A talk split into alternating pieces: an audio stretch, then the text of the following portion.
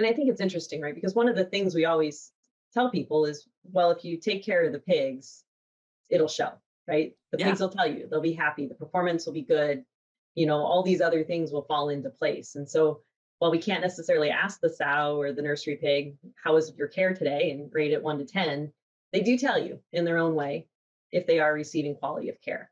So I think that's a, a really good concept. And it's not one that I think a lot of us think about relating ourselves to healthcare. So Yeah, and a do lot like of people, that analogy. a lot of people in those environments, they may not. A lot of them don't like to think analytically. Maybe. I mean, a lot of them, it's they're there because they they want to offer that care. Well, if we're constantly thinking analytically, well, we're not connecting.